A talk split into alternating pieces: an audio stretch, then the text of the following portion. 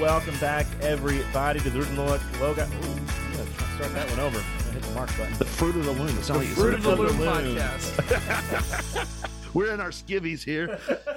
I'm leaving. See, you're in there by yourself. You you got your chair. Brad and I are right next to each other. I, I have shorts on, I promise. All right, here we go. Uh, welcome back, everybody, to the Rooted in Logos podcast, episode number 113. My name is Brad, joined, as always, by Austin Loop. Austin, how's it going? I'm doing very well. Um, um, I'm, yeah, I'm here. Yeah, well, we're excited to start a new little series on Reformed theology versus, not versus, but like we're going to talk about Reformed theology for the next episode or two, and then we're going to talk about the other side, uh, which Arminian. Arminian theology. I don't know. It- It's hard for me to use that term because I don't. Well, I it don't- depends on who you talk to Yeah. on that side. They differentiate, but, so, but yeah. But we're gonna discuss today uh, with Pastor Joseph Spurgeon uh, the Reformed theology side of of this uh, argument or, or discussion, debate, whatever. Uh, Just a real quick disclaimer: our goal here is to have someone smarter than us. Amen. uh, discuss this theology. Uh, you can't see Pastor Spurgeon because we don't record video, but he's on Zoom with us, and he made a face at that, so that was that was good. But uh, to discuss it, and Austin and I are going to kind of just have some ask some questions and generalized discussion about it, and not really give our thoughts too much in these episodes. We might do that later. Um, but we just want to have someone on that, that knows this this doctrine and this theology really well and, and can explain it and articulate it using scripture, not using emotion. Uh, what, the, my biggest uh, pet peeve in this discussion is how quickly emotions get involved yeah. and how quickly we lose scripture and we just go straight to how it makes us feel I don't like that. and it really bothers Yeah. me and that's why i've avoided this conversation a lot throughout my my years of, of ministry and years of just discussing theology it's a conversation i avoid because i'm don't want people mad at me and i don't get mad at people and so it's you know I, it, it it it's a tough debate and a tough mm. topic but it's it's one of those deeper meatier heftier issues that Yes. i think it's great to chew on and and to use scripture that being the key use scripture to back up what you believe. So uh, with that, Austin, uh, introduce our guest again, and and we'll uh, we'll get rolling. Yes. So, Pastor Joseph Spurgeon, welcome back. Uh, he was on last week. We were able to dive in a little bit to his. Uh, can you call them escapades? Sure. Sure. Adventures. adventures, adventures over in Israel in in speaking the truth and preaching the gospel to the Jews over there. Um, very, very awesome. If you guys didn't listen to that, go back and listen to that. Uh, like Brad said this week, we, I, I, I guess, interview style with Pastor Spurgeon. We've got questions for him, uh, common questions that are asked to the people who I'm wondering how how to announce that uh, the people who believe in Scripture. Yeah, that that sounds biased, but anyway, for for those of us who believe in the biblical doctrines of election, predestination, and the the reformed way of thinking.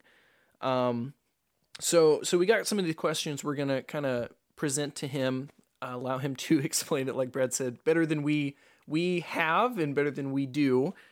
And then ag- again, it is to open up conversation. How can we, as brothers and sisters in Christ, have a civil conversation, but but yet still be able to come at each other saying, "I don't think you're right," and the other to say, "I don't think you're right either," and and and to be able to argue, to be able to to butt heads, as scripture says, sharpening iron. You, you can't sharpen iron unless you have more iron scraping against it, shaving pieces off.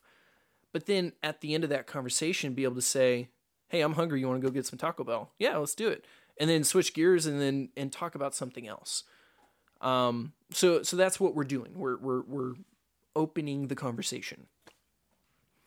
Uh, so I guess I will start with uh, a couple questions. uh, let's start with definitions, right? Is that is that where you were headed? Ooh, yes, definitely. Yeah, so let's Yeah, start with, I was doing with for the sure. definitions of of you know you almost could do use the tulip uh, you know, Yeah. uh, acronym, the total depravity, uh, was it unlimited? Atonement, No, limited atonement. unconditional grace Unconditional election. election. Thank you. Good night. I am rusty. I'm, Limited I even atonement, prepared for irresistible grace, and perseverance of the saints. There, There we go. There it is. I got nervous. Well, let me let me. uh Can I jump in real quick? Absolutely. Yes. I, I want to. We're going to define things, but can I? Can we start a little bit b- before those uh those terms? Of course, yes, yeah. please. Let's start with God, Okay. because this is very key in all of this. Who is God? What has He done? What's He made us for? What? Why do we exist? These are questions I think that are foundational to understanding anything in Scripture, and especially uh, uh, predestination, because there are questions that people have from there, usually somewhat accusations, that uh, I think have an understanding of who God is. So, who's God? Well, maybe a, a way to get at that, I might say, is why are we created? And uh, there's this. Uh, I'm, I'm going to uh, probably refer to this quite a bit, just because it's a helpful way of thinking of things. There's a thing called the Westminster Confession of Faith, Hmm. and there's Westminster Catechism. So you guys maybe have shared with your listeners before one of these catechism questions. Absolutely. What is the chief end of man? So, uh, what's the chief end of man? Man's chief end is to glorify God and to enjoy Him forever. That's right. Man's chief end is to glorify God and enjoy Him forever. By chief end, we mean like the primary thing, what God made us for. And really, what God made everything for was what? His glory. Soli Now- Deo Gloria. Yeah. So we're going to talk about one of the five solas. But I think we need to start there. God, I don't want to say he exists for his glory, but God's chief aim, his chief goal in everything is his glory. Hmm.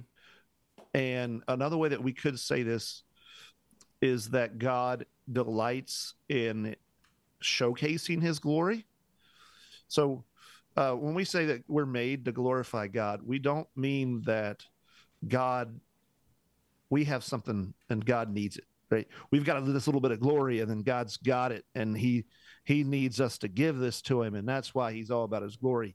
Like he, he's lacking something. And so he creates all this stuff because he's lacking something. No, that's not what I'm saying when I say that. What I'm saying is we are created to be a showcase in a sense of God's glory to showcase who he is, all of his perfections, his attributes, that he's holy, that he's just, that he's loving, that he's infinite and wise. And uh, um, I mean, you can go on and on. And the creation is created for that purpose. And then that helps us to get at, once we have that in mind, I think we can get at why, pre, re, why are things predestined and why all these other things because we realize we're made for God's glory. And that means everybody, everything was made to be a showcase of God's glory. And I think one, right out of the gate, I want to say about that is that we, it's not, again, that God needs anything, nor is it God being selfish. It's just simply that God worships God. Hmm. And that sounds crazy, I think, for us to hear. Yeah, just a little bit. Yeah. It- All it's- right. it's- but if you But let me ask you about it, it's this if God worshiped something else, He would not What be would- God. he would not be God. What Yeah. would something else be? God. Yes. Yeah. So God's chief aim is for his own glory.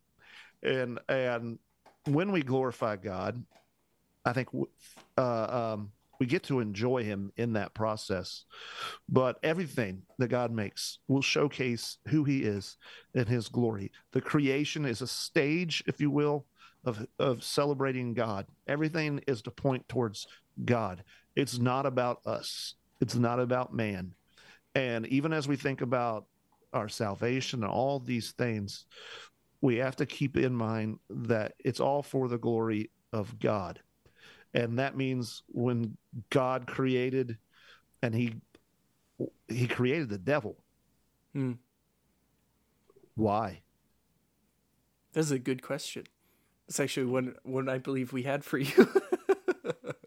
For I mean, his own for his glory, right? right, right. Yeah. To be a showcase of his glory. Not that the devil would add to him, but that in God's defeat of the devil and judgment of the devil and condemnation of the devil and his evil, God would be glorified and his justice would be showcased. And along with his justice, his vengeance, his anger, his wrath would be poured out upon the devil. And and so I mean that's the answer to that question. I think I remember seeing you we're going to ask that maybe I jumped the gun. That's okay. But Oh, you're good. um, what I'm trying to get at here, and I think this is so vital, when we think of everything else, and when you've got questions about any of this, get back to this. Why do we exist? Why did God create all things? It's for his glory. Hmm. It's for his glory. And um, so I just want to lay that as our foundation. And as we build upon that um, with the answering your questions, the other things, I, I think that'll be very helpful for us. So from there, I'll let you go back to where you were. So um, what's next? yeah so let's uh, let's define just these terms very briefly and and and uh, quickly here um, total depravity what when, when you think of you know the reformed theology or, as other you know other people say in a term that i'm not a huge fan of at this point in my life but calvinism you think of tulip and so the t total depravity. What what is that? What does that mean? Because i think that is kind of the groundwork for this whole theology is this idea of total depravity. Yes. So uh, now we're, we're, we're, God's glory is still in the background as this thing, is, but now we're moving into uh, what about people, and we're getting into really the, the issue of how to be about salvation and total depravity is not that everyone is as completely sinful as they possibly could be. All right, they're just so wicked. Uh, I mean, um, I thank God that's not the case. Actually, right. Yeah. absolutely every, every once in a while we get a glimpse of maybe what that might look like with like a total psychopath or something like that but even they are you know even hitler did good things every once in a while Yeah. But what it is what this means total depravity is this. When adam sinned his sin changed the very nature of everything. And that before um, adam sinned everything was created good. And um, and yet his sin cast the whole world under a curse. Because God's promise was you you uh, obey my commands and you merit eternal life. You you get to live forever. Uh, you sin, you'll die. Right? You you eat of that tree and you will die. When he did that, it cast death. It brought death into the world, and every man dies because of that. Scripture says, "In Adam we all die." Uh, Right? Uh, um, one man's sin brought death, Mm. and not just death in the sense of like they're going to put us in the ground. That, but it brought spiritual death in all of us. That we are born with a sinful nature that chooses to sin and um, wants to sin. We might say that it's enslaved to sin, and yet it's the, it's not the it's enslavement of wanting to be enslaved. Our our very will wants to we're, we have the key in our pocket in one sense. We want to be enslaved to sin. So by total depravity, we simply mean this: every part of a person is given over to sinfulness, is impacted by sin, and that means that our uh, our heart wants to sin. Our will our will loves to sin. Or as Ephesians 2 says, we are by nature children of wrath. Like we are Hmm. dead in our sins. That's the death that I was talking about passed on from Adam. So every person in their human nature inherited from Adam is enslaved to sin. They will not, cannot actually please God uh, because they won't do it. And it's not as if they are robots. This is very important. They just don't want to obey God. Their hearts cannot want to. Their will is enslaved to sin. Um, dead, as Ephesians 2 says, dead in your sins and trespasses. Uh, it's so, I think it's so vital to get this too, because if you don't get this, you get all kinds of, I think, errors that come later in your theology. Hmm. But you totally depraved doesn't mean you're as wicked as you possibly could be. It just means that every aspect, your mental capacities, your physical aspect, your spiritual, your heart, your will, like you when Jesus said, love the Lord with all your heart, your soul, and your mind. All these things are impacted by sin. And uh, apart from the grace of God, they will continue to sin and want to. They will want to sin. I always like to say that their want to wants to sin. Hmm. Yeah. Well, and and that question also rolls into the the phrase original sin, and uh, a lot of times it's been explained as uh, as you're saying, Pastor Spurgeon, as um, through Scripture, it's a feast. The Lord is presenting a feast, and it's it's not so much the the fact of correct me if I'm wrong that God is putting up barriers saying I don't want you and I don't want you and I don't want you, but it's that they're saying I don't want to come. Yeah, I mean, I mean, I uh, I can think of my own life before God coming into my life that I, I, did not want to come to Him. He chased me down. Um, uh, going back to the, I love how the Westminster Confession of Faith talks about this. It says, "Man by his fall into a state of sin." has wholly lost all ability of will to any spiritual good accompanying salvation. So, as a natural man, being altogether adverse from that good and dead in sin, is not able by his own strength to convert himself or to prepare himself hereunto. And this is the key word. He's not able to because he's dead. He's depraved in this sense. And, and you, there's a lot of scripture to back that up, right? Romans 3:10 as it is written there is none righteous no not one Romans 3:12 they are all gone out of the way. They are all together become unprofitable. There is none that doeth good no not one. Ephesians 2:1 you were dead in your trespasses and sins. Uh, again Ephesians 2:5 even when you were dead in your sins. Colossians 2:13 and you being dead in your sins and the uncircumcision of your flesh. And so, uh, uh, and then Jesus says this regarding this himself. He says, No man can come to me mm. except the Father which has sent me draw him. Mm. So no one can come on their own. No man can come into me.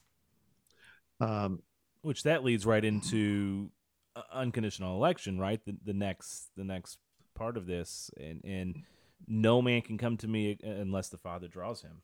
So what what is the again the explanation of unconditional election, which I think is where things start to go a little sideways for people uh, when they hear this phrase. Well, let's start with what's unconditional mean. It means there's no condition in man in which God looks at man and says, "I'm going to save that man." So uh, I want to get back to what I said, kind of again putting make sure that we have that glory of God. He created us for that, and that means He's going to get the glory in our salvation. And so, uh, unconditional election means that God, before time began, chose to save people from their sins, chose to save certain people, specific people, from their sin. Uh, um, this is his eternal decree.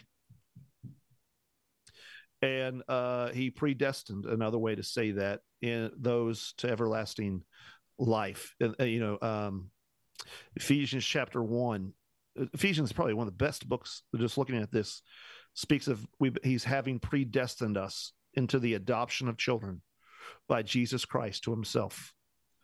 Uh, um, so unconditional election means no condition in us.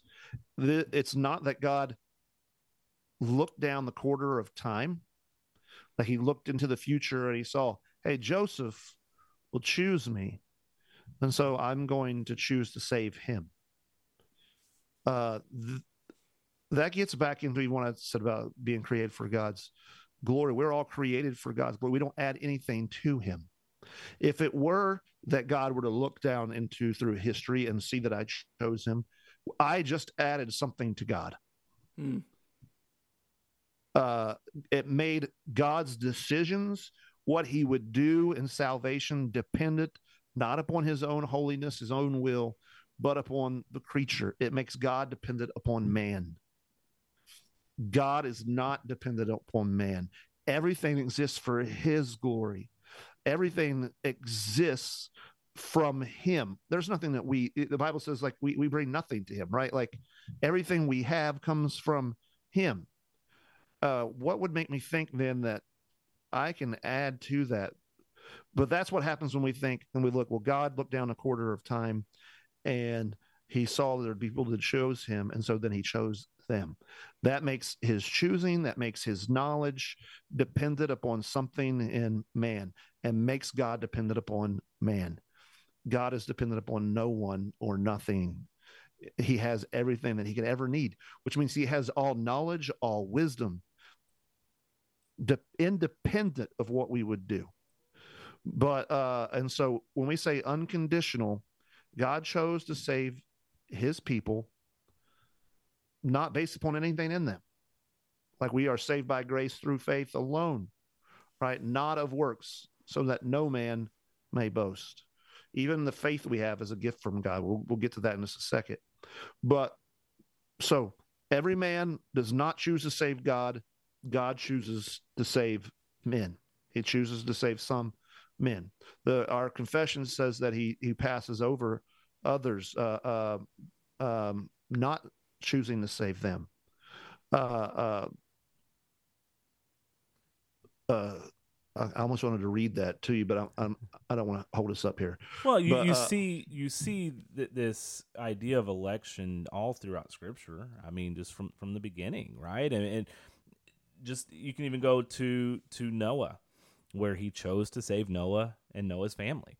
He chose Abraham to be the- you know the father of many nations. He chose David to continue the lineage of Christ, all the way to Christ, and and the entirety of Scripture is God making these choices to bring about His redemption, which is uh, to bring about mankind's redemption, which is for what His glory and and for His glory alone. So uh, we uh, are that- that uh, I'm, I'm preaching too much in through first sorry i'm preaching through first samuel and uh, this came sunday we were talking about they wanted a king and so god is going to appoint them a king and you see this story of saul the first king that god chose to be king and all throughout it every step of the way god is working and saul has nothing to do with it Mm. right?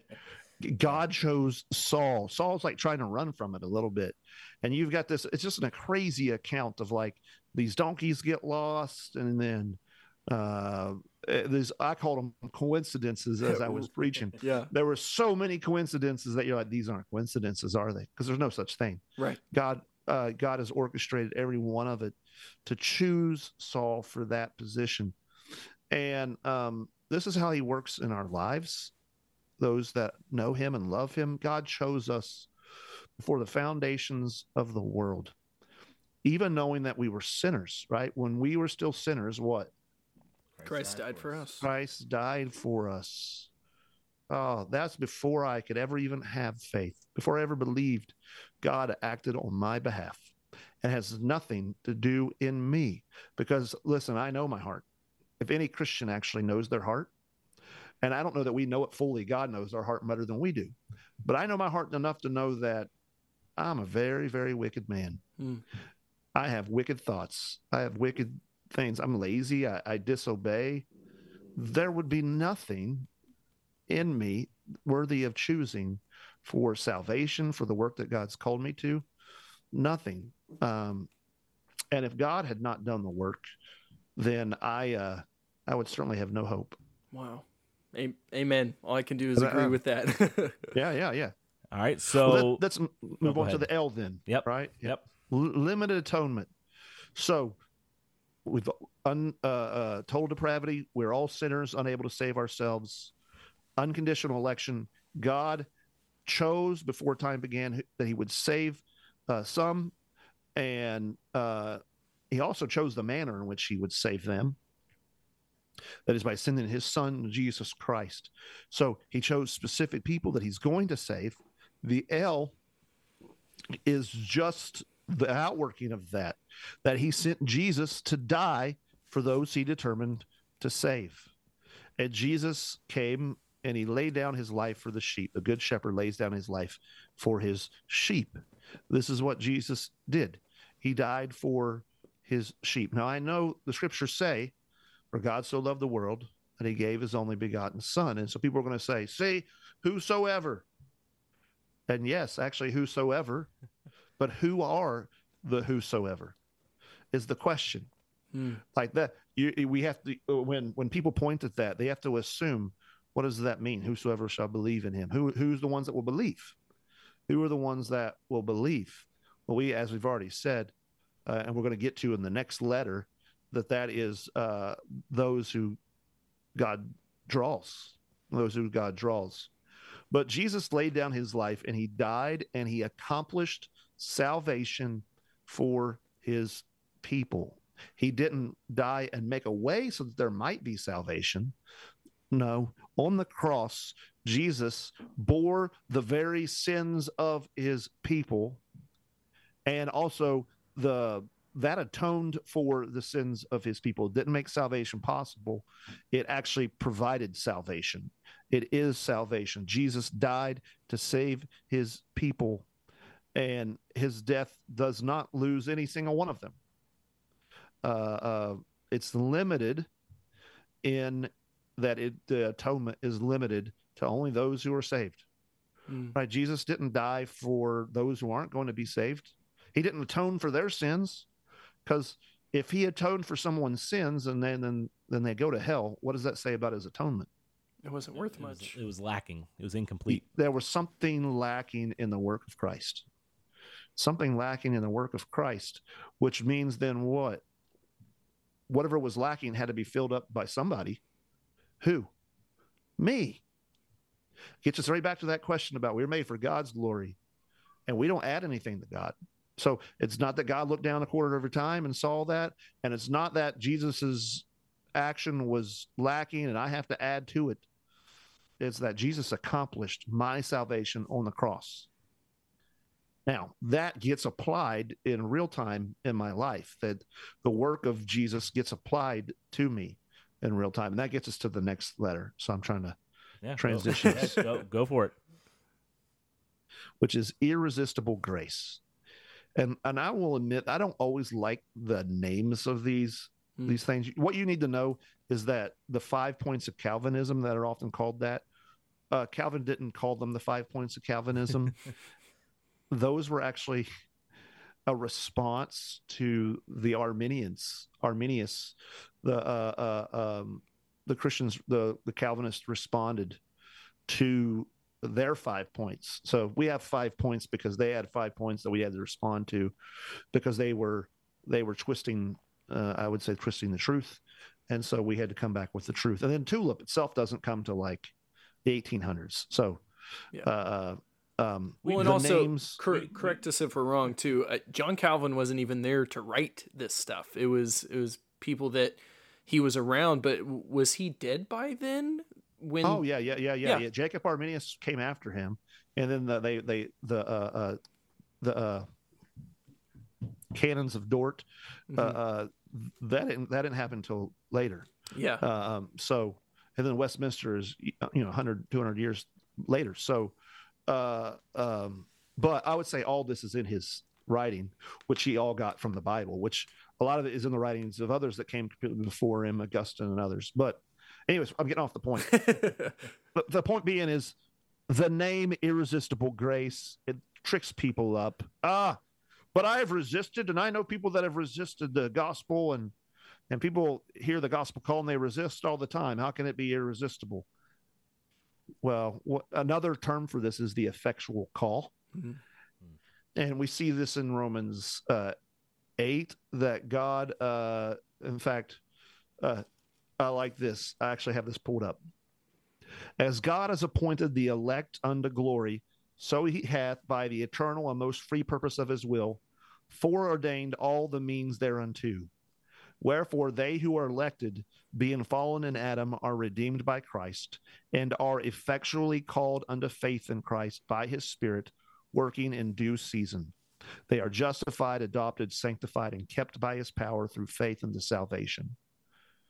Uh, uh, neither are any other redeemed by Christ, effectually called, justified, adopted, sanctified, and saved, but the elect only. So, by irresistible grace, we mean it is a call of the Lord on those he will save. They may resist for a while, they'll put up a fight because their will does not want to be saved.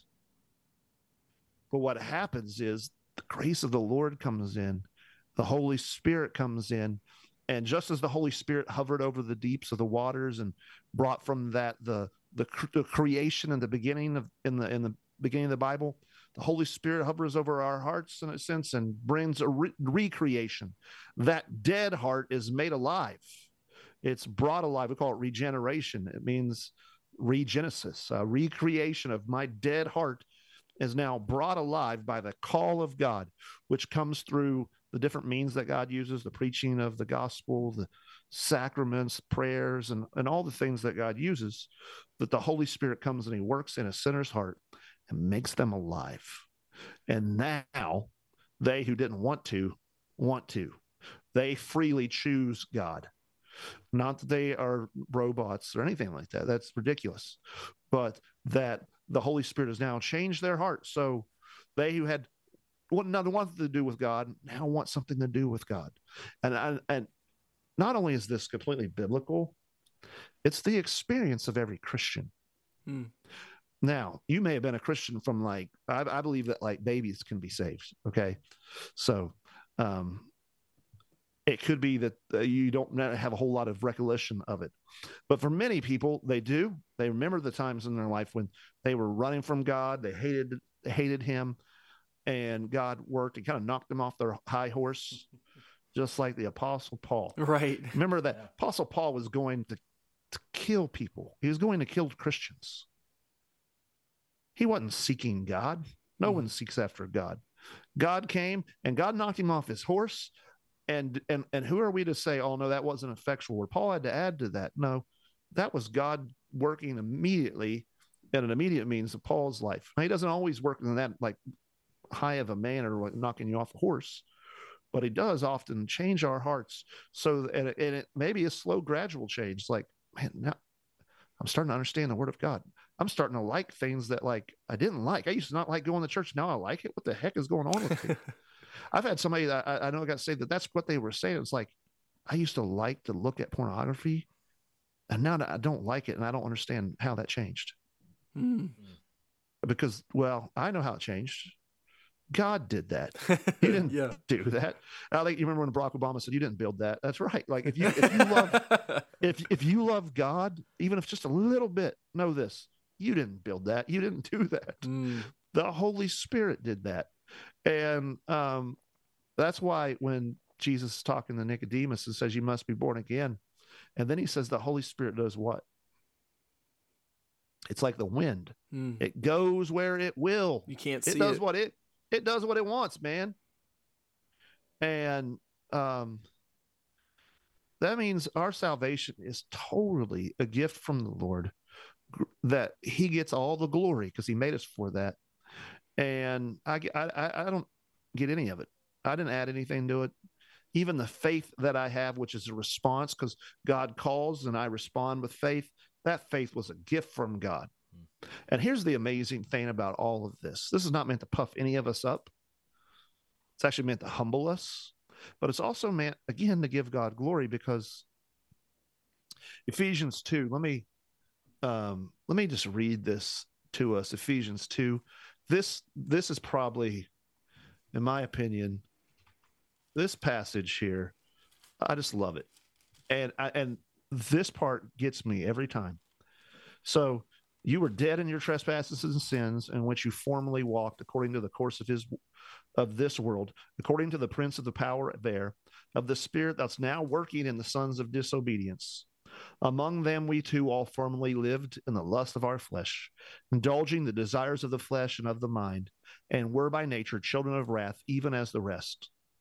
But God, being rich in mercy because of his great love which he loved us, even when we were dead in our transgressions, made us alive together with Christ. By grace you have been saved and raised us up with him and seated us with him in the heavenly places in Christ Jesus. And this is the verse, man. This verse gets me. So that in the ages to come, he might show the surpassing riches of his grace and kindness towards us in Christ Jesus. Man, this is amazing. I was dead. I hated God. God, I, I, I did all kinds of wickedness. And God came into my life and changed my heart. He brought me low, man. When for me, he gave me panic attacks and other things. And he brought me low. And then he saved me out of that. Saved me out of that sin and and called me to still be a pastor after all the wickedness. And that's not the end of it. Hmm. That's not the end of it, man, because in the ages to come, he might show the surpassing riches of his grace and kindness towards us in Christ Jesus. All that he's done now is just a foretaste so that in the future, he's going to pour lavishing riches of grace upon us. And I can't even imagine Oh man. That. Can you imagine? Like, No. think of your sins and then think all that God has done for you now and the purpose of everything that God's done for you now is so that in the future he can show you a whole bunch more of his graces and riches. Like, right? Like, what? Yeah. Yeah. It, Ah, it doesn't make sense. It doesn't compute. I, I it does not it- compute, yeah. man.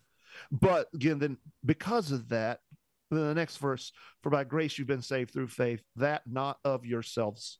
It is the gift of God, Mm. not as a result of works, so that no one may boast. No one may boast. It gets back to that. Why did God make us for his glory? Why does God choose some for his glory? Why does God not choose others for his glory? You get to Romans 9, and everybody wants to know, okay, this is not fair. Mm. Mhm. This isn't fair.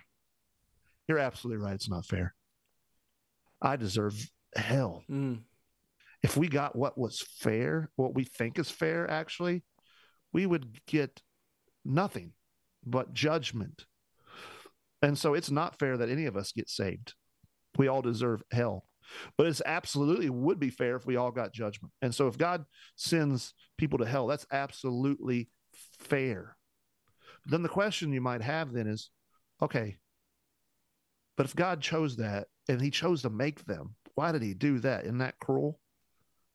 What you, well, I, I don't think that that challenge can actually be answered by the Arminian, those who would say, well, it's it's you know that they it's their decision. They're the ones that make the ultimate decision about that. They still have the same dilemma. The same dilemma is that somehow God looked down the quarter of time, saw that they were going to make that decision. He knew that they were going to not choose him, and he still chose to create them anyways. And didn't intervene. Right? He Yeah, didn't. He yeah. didn't intervene to, to stop them. So yeah, you're, So- you're exa- I never thought of that either. That that that way of there's still a problem there on that side. That I never. Yeah, like that, well, that, so that was cool.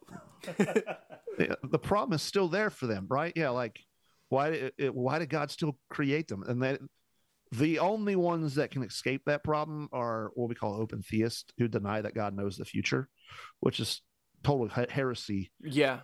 Uh, God knows the future. I mean, you can't read the Bible without even that. Well, that's what does Scripture say then? Why did God create them?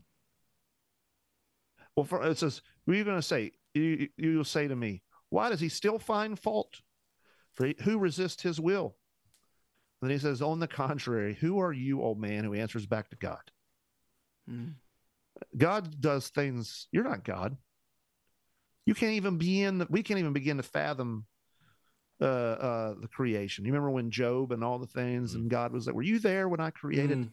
this?" I was just so, a friend of mine uh, sent me this article about these galaxies that they're finding galaxies with the new the new uh, telescope in places Oh, they never thought. And it's just like the universe. And it's like, and I just think, were I, were you there? When, were you there, Arminian, or were you there? And in this case, the guy that's finding fault with God when he created the universe. Were you there when he did that? Who are you to talk back? And then he says, The thing molded will not say to the molder, Why did you make me like this? Will it? Or does not the potter have right over the clay to make from the same lump one vessel for honorable use and another for common use? And here's a question it's a question, but what if God, although willing to demonstrate his wrath, and to make his power known, endured with much patience vessels of wrath prepared for destruction. So, what if God is just being patient with these wicked people that he's prepared for destruction? And why did he do that? He did so to make known the riches of his glory upon vessels of mercy, which he prepared beforehand for what? For glory. Mm. It's all for his glory.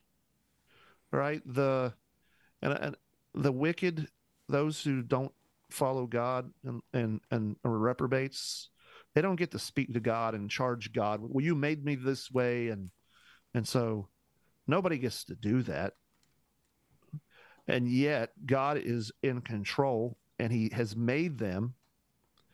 They do what they want to do and they deserve it justly, just as we all do. And it's for his glory that he made them. Right? He gets to demonstrate his wrath, he gets to demonstrate his justice, and he gets to demonstrate his mercy. He gets to demonstrate his mercy to us. He gets to demonstrate his patience to sinners. All these things, and it's for his glory. And still, I know that that answer it doesn't satisfy our every curiosity. Mm. And but this is what Scripture says. And who am I? Who am I to speak back to the God that saved me out of sin and say, no, no, no, God, I know better. Actually, I contributed to that a little bit with my the, my faith. I was the one that chose you. Mm. No, I don't get to say that. That's that's proud. So um, I'm going to be humble. That's the boasting that that Paul mentions in multiple letters that no man can boast. That, that's exactly what Yeah. that is. It's like I did that. Yeah. Yeah. Now, uh, you see here, then you know God's mercy and grace upon you, and and you've seen how then His patience has been with the wicked, and it's actually a great encouragement then to think about this. Uh, we look around, and we see a lot of wicked people doing a lot of wicked things, and they seem to have, I think, at times the upper hand. One of my favorite psalms, uh, psalm writer says, "When I saw this, my foot almost slipped." like I almost fell into I almost like fell into the ditch because wicked seem to sprout up. They get fat. They do whatever they want. God says in there, I mean, and he say it comes to that God made the wicked for the day of destruction. Hmm. Right. They sprout up for just a little while. Ah, but God is in control. He's in his holy temple. Yeah. And, well, and, and, and their reward is here. Like this is the closest they'll get to heaven. This is the closest they'll get to that reward. So their reward is on earth. Yeah. And, and our reward's going to be significantly better. I, I am sure of. Yeah. Now let, let me answer a question or ask you a question and you can help me answer it or whatever. Okay, everything I've said then sounds like well, how then we are are we not robots? What what if- what if here's a question always people might arise like, well, what if I want to saved, be saved, and God hasn't chosen me? I mean, What do you what, what would you say to my that? my initial thought is if you want to be saved, well, you- you've answered your own question there.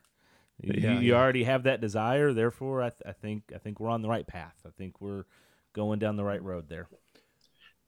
Yeah, the uh, uh we we're not actually supposed to get into this. There there are things that God has revealed. The Bible says the things that God reveals for us, the hidden things are for God. So we can't go beyond what Scripture says on these things and start speculating and getting all this stuff. And I, again, uh, I, I want to read to you the Westminster.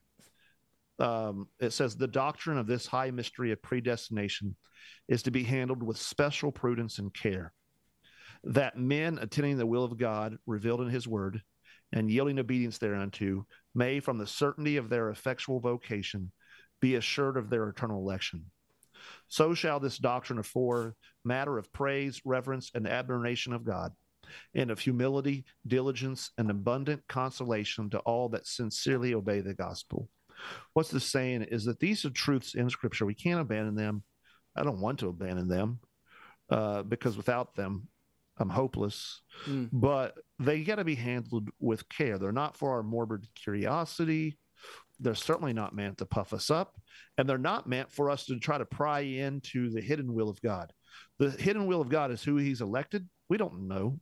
We we we can know for I think assurance of our own salvation, but we can't know other people and try to think, well, that person's elect, that person, and we're not supposed to supposed to pry into it and try to figure all that out. The scriptures actually tell us what to do, right? Repent and believe. Hmm. The gospel's to be preached, and you're to repent and believe. So when we talk about predestination and God's ordaining, we're not only talking about that He ordains certain people, He also ordains the ways for them to be saved. He ordains the means as well as the ends, and that and the means are the ordinary, the ordinary means of salvation, the preaching of the gospel. Repent and believe.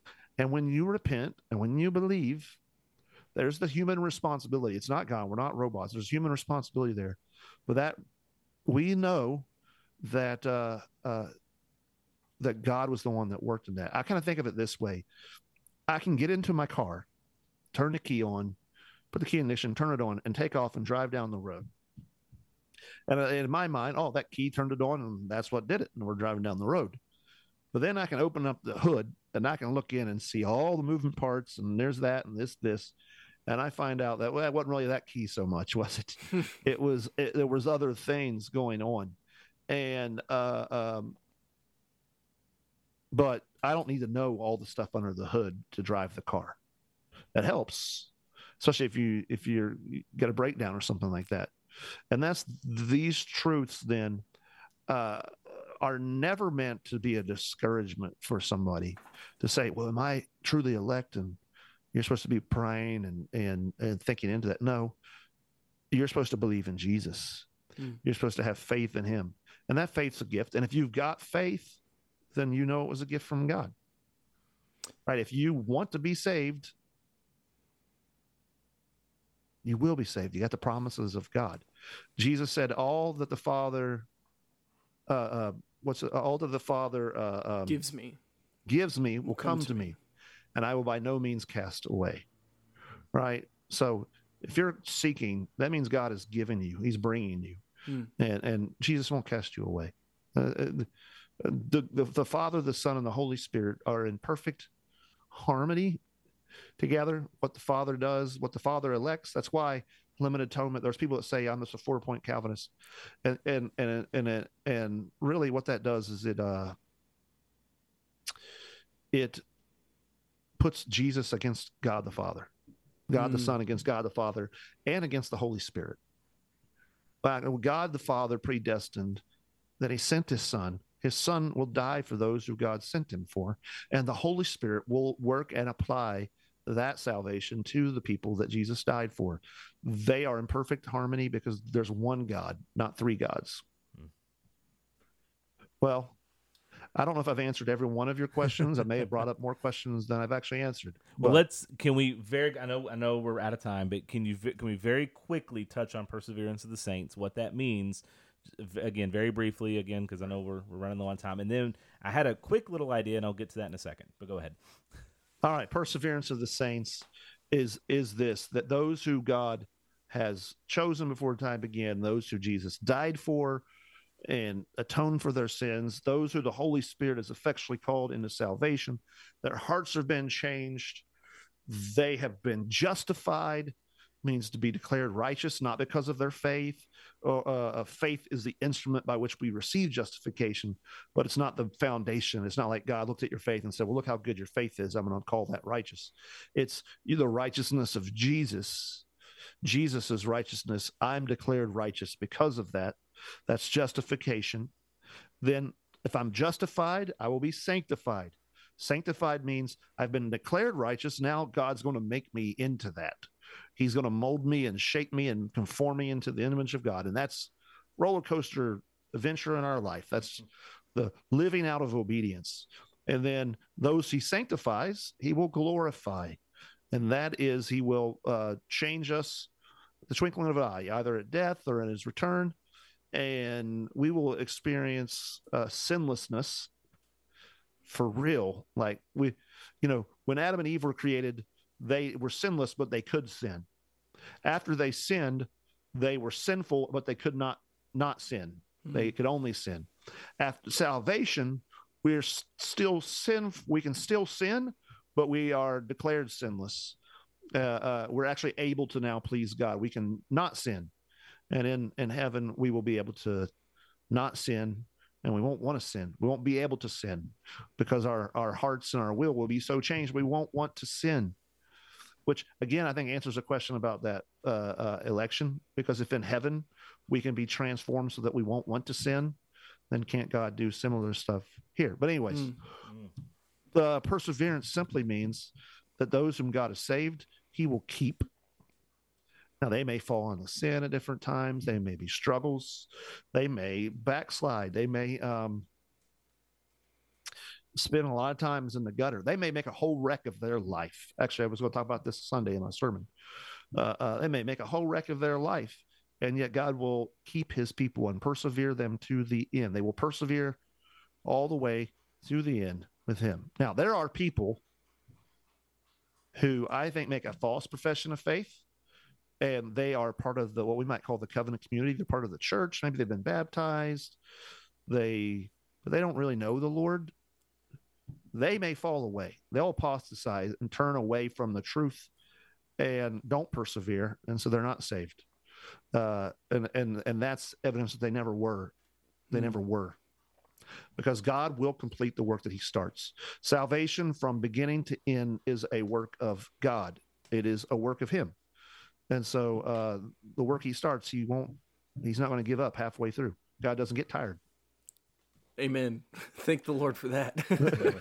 because I am a mess. well, it, so a question for you as well. Perseverance of the saints.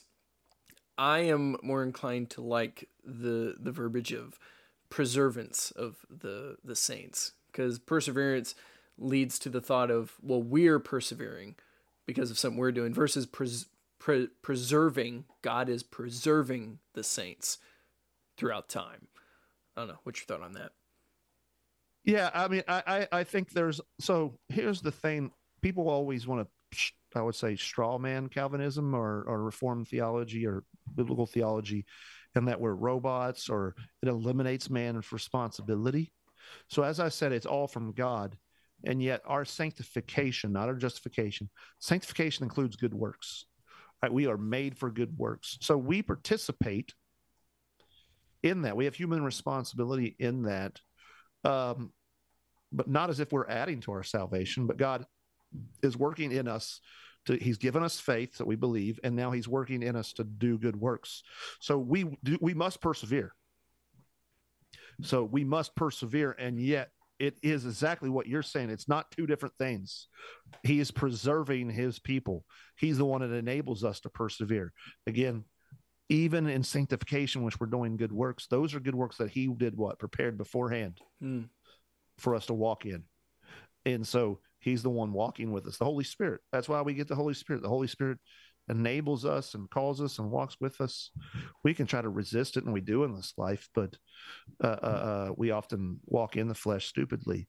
But God will preserve his people. Yep. So, yep.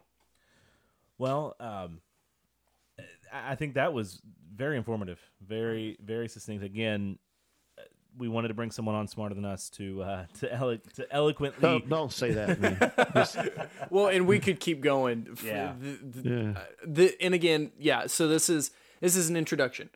Uh, this is not a, a deep dive into reform theology. This is just to to broaden. this is people's the kiddie pool, man. You're just getting your feet in the We kiddie are pool side. getting the toe into the water. yes. Well, we uh, we really do thank you for doing this. Um, it means a lot to us that you would take the time out of your day to, to talk to us, and hopefully we'll do this again. I, I, my kind of idea is to present the other side with another individual uh, on here and, and present his side biblically, and and then maybe we all come together for a discussion, and, and we can ask some of those questions that uh, you know, well, did Eve have a choice, and you know why, you know, we, we some things we did hit on today, and just some other questions that are kind of common with this, and just kind of have a conversation there. Um, if hopefully everyone would be willing and able to, to do so, and if not, that's okay too, because this has been very very enlightening and, and pretty pretty productive. So. Uh, Pastor Spurgeon, thank you so much. We, we really do appreciate it. You're welcome. Um, My pleasure. It really does mean a lot to us. And and again, uh, for those who didn't listen last week, uh, tell us where we can find you on on, on podcast and, and church and such. Yeah, so I have the Patriarchy podcast. You can find that anywhere that you can get a podcast. I guess about anywhere, you know, the big the big uh, spots. And then, um, but if you're in Southern Indiana, man, you need a church. Like, uh, man, the church is so vital today. You you. Uh, one of the early Christians said, "You can't have God as Father if you don't have the Church as Mother." So you got to get a good church, Sovereign King Church. Go to sovereignkingchurch.com uh, you can check us out and then come visit us. If you don't like me, you could at least be friends with Austin Luke. there you, There you go. go. I'll be there. All right. Well, thank you guys so much for listening. We really do appreciate it. We will see you guys next week, same time, same channel. In the meantime, Stay rooted.